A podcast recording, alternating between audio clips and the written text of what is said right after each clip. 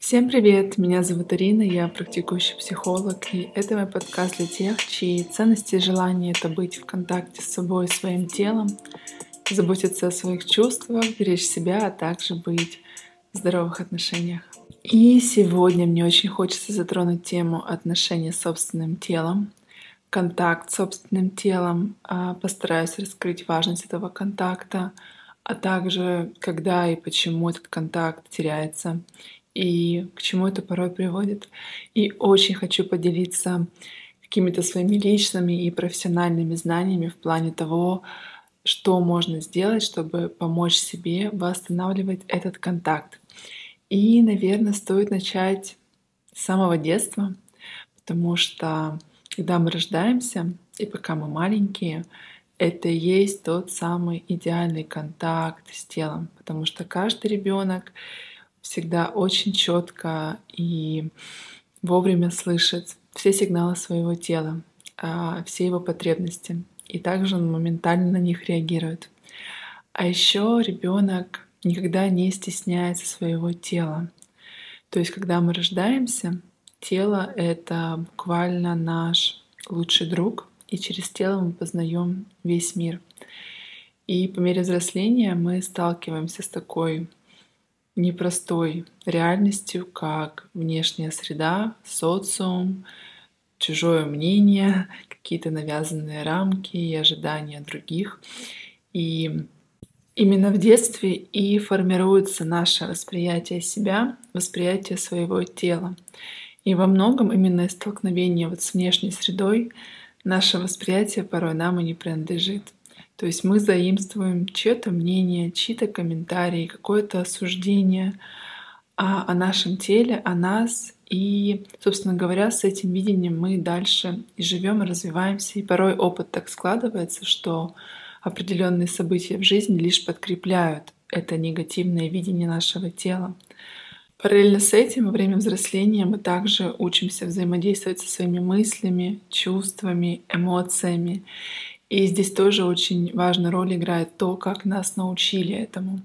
То есть если же в детстве человек получил запрет на проживание тех или иных эмоций, потому что они якобы какие-то неправильные или отрицательные, это также имеет сильное влияние на контакт с телом, потому что эмоции, чувства, мысли, все это тоже мы буквально проживаем и чувствуем через тело. И поэтому такая сильная связь. То есть одно очень взаимосвязано с другим. И тут накладывается одно на другое восприятие собственного тела, плюс определенный паттерн поведения о взаимодействии со своими мыслями, чувствами, эмоциями. И, конечно, если этот опыт негативный и такой разрушающий, то контакт с телом, он будет теряться. И также в этом большую роль играет восприятие собственного тела. То есть, если когда-то в детстве была получена некая установка о том, что твое тело выглядит не так, как-то неправильно, и лучше бы оно выглядело по-другому, и дальше какой-то негативный опыт эту установку подкрепляет, это очень грустно, потому что происходит такая некая трансформация, когда тело при рождении было лучшим другом, но в моменте взросления, с течением жизни, оно становится как будто злейшим врагом. И в психологии есть такой термин аутоагрессия. Простыми словами, это агрессия, направленная на самого себя. И здесь мы немножко возвращаемся к чувствам и эмоциям. Опять же, если был запрет или не научили проживать в моменте, в определенной ситуации, какие-то, условно говоря, негативные или, опять же, условно говоря, неправильные эмоции, все это мы буквально запечатываем в теле и в дальнейшем направляем на самих себя. То есть это есть аутоагрессия. И очень часто эта агрессия направлена именно в сторону тела. Недовольство своим внешним видом, как тело выглядит, сколько оно весит, постоянное сравнение его с другими, подстраивание под какие-то стандарты общества, ожидания других. То есть это и есть проявление аутоагрессии. Сюда же идут жесткие диеты, тяжелые тренировки, подвергание своего тела опасности. То есть на самом деле очень много профессий, они очень тесно связаны с аутоагрессией. Но, безусловно, все это происходит бессознательно, и этот механизм, он буквально, знаете, так растянут во времени. И поскольку это происходит очень долго и растянуто, то это уже кажется какой-то нормой. То есть такое отношение к себе, к своему телу кажется, ну, нормой. Вот у меня такие отношения с телом. И вот в этих, скажем так, разрушающих, деструктивных отношениях теряется полный с телом контакт.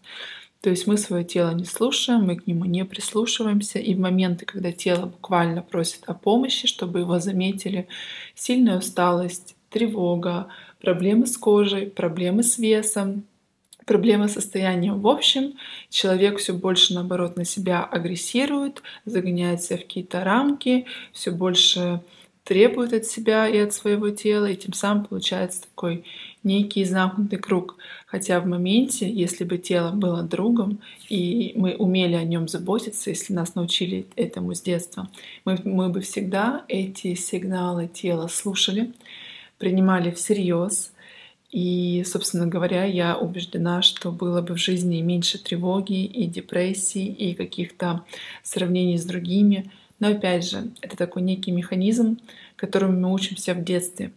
Но, как я люблю говорить в своей работе, что суперсила взрослого человека — это научить себя по-другому относиться к себе. И на самом деле вот это проявление любви к себе — оно в первую очередь может быть именно через тело. То есть не обязательно искать какой-то такой секретный ключ, как полюбить себя. На самом деле все на виду, все у нас, вот скажем так, в наших же руках. То есть любить себя надо начинать через тело.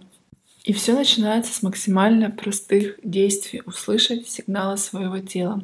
Достаточно ли вы спите? Как давно вы отдыхали? По-настоящему отдыхали? Какую еду вы едите? Как вы себя чувствуете после еды? Как чувствует себя ваше тело? А, а уделяете ли вы достаточно время своему здоровью? А даете ли вы телу достаточно нагрузки и мобильности? То есть на самом-то деле велосипед давно изобрели.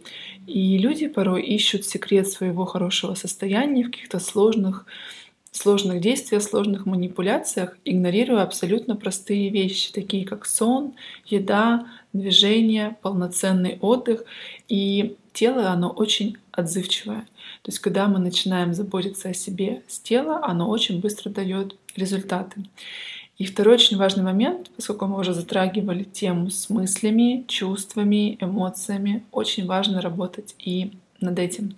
То есть очень важно экологично учиться проживать любое свое состояние. И действительно этому сложно научиться по щелчку пальцев, если не было такого навыка в детстве. Но здесь также на помощь приходит психотерапия и работа с психологом, где вместе с терапевтом клиент находит свои чувства, свои эмоции, возможно, вспоминает какие-то заблокированные состояния. Порой он также узнает, в каких моментах он проявляет аутоагрессию в свою сторону. И вот так, шаг за шагом, присваивая свои чувства, эмоции, узнавая новые механизмы их проживать, человек буквально освобождает свое тело от накопленной вот этой нагрузки и тем самым постепенно с течением времени восстанавливается контакт с телом. То есть мы начинаем свое тело слышать и слушать. Мы уже не отбрасываем в сторону какие-то его сигналы. То есть на самом-то деле контакт с телом — это истинное проявление любви к себе. Начинается оно, как я уже сказала, с тела. И здесь на помощь приходят на самом деле очень простые инструменты, такие как практика дыхания, когда достаточно просто уделить 2-3 минуты в тишине и сделать какие-нибудь упражнения с глубоким вдохом, выдохом, погрузиться в легкую медитацию, ощутить границы своего тела. Очень хорошо помогает массаж, чтобы буквально вспомнить границы своего тела. То есть вот эти прикосновения к самому себе, даже когда мы, например, в душе или когда мы наносим на себя какой-нибудь крем, это тоже все про контакт с телом. И вот если вот на этом моменте уже есть какое-то неприятие тела, уже есть какое-то вот это отторжение, очень важно себя спросить вообще, когда это началось, почему это происходит, как это влияет на мою жизнь, на мое восприятие себя. И здесь уже просто берется ответственность за свою жизнь и ищутся механизмы, как себе помочь, как себя поддержать. То есть очень часто таким механизмом действительно становится психотерапия. И также, наверное, мое самое любимое упражнение на восстановление контакта с телом — это написать письмо своему телу. Я очень часто говорю про это упражнение, очень часто им делюсь. Когда вы уделяете время спокойно, в тишине, садитесь и пишете письмо своему телу, как будто это ваш друг, которого вы давно не видели. И вот все мысли, которые будут приходить, они правильные, они нужные, они важные, и их очень важно выписать на бумагу. Потому что каждая эта мысль — это и есть тот самый честный разговор со своим телом. И вторая часть этой практики, она заключается в том, что вы также пишете ответное письмо себе. То есть от, своего, от лица своего тела вы пишете письмо к себе.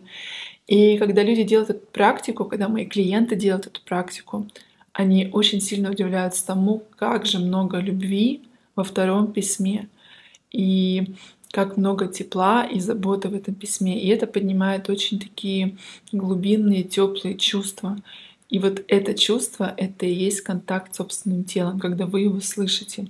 И вот в этом состоянии действительно очень хочется дать себе как можно больше любви.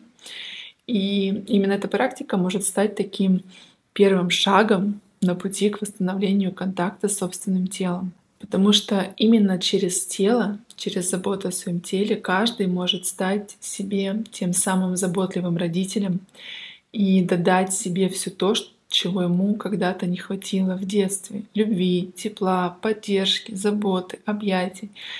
То есть, опять же, суперсила взрослого человека — это научить себя по-новому и додать себе все то, чему, чего ему когда-то не хватило. И самый такой быстрый способ сделать это именно через тело. И как я уже говорила, тело очень отзывчивое, то есть это действительно очень быстро и благополучно сказывается на состоянии. И не секрет, что наше состояние — это залог вообще того, как мы проживаем эту жизнь, как мы проживаем каждую сферу этой жизни, потому что чувствуешь себя, чувствуешь свое тело, и так ты чувствуешь свою жизнь. И я надеюсь, такой мой немного скомканный рассказ, рассуждения о теле натолкнули вас на важные мысли. Возможно, каждый спросит себя, а какой вообще у него контакт с телом? Как давно он слышал свое тело? Слушает ли он его? Прислушивается ли он к нему? Как сейчас себя чувствует его тело. Может быть, оно действительно что-то хочет ему сказать. И я надеюсь, что мой подкаст станет таким теплым, дружеским напоминанием о том, что проявлять любовь к себе вы можете в любой момент. И начинать всегда можно с тела. Не надо искать каких-то невероятных действий, сложных и запутанных. Нет, на самом деле все очень просто. Главное начать.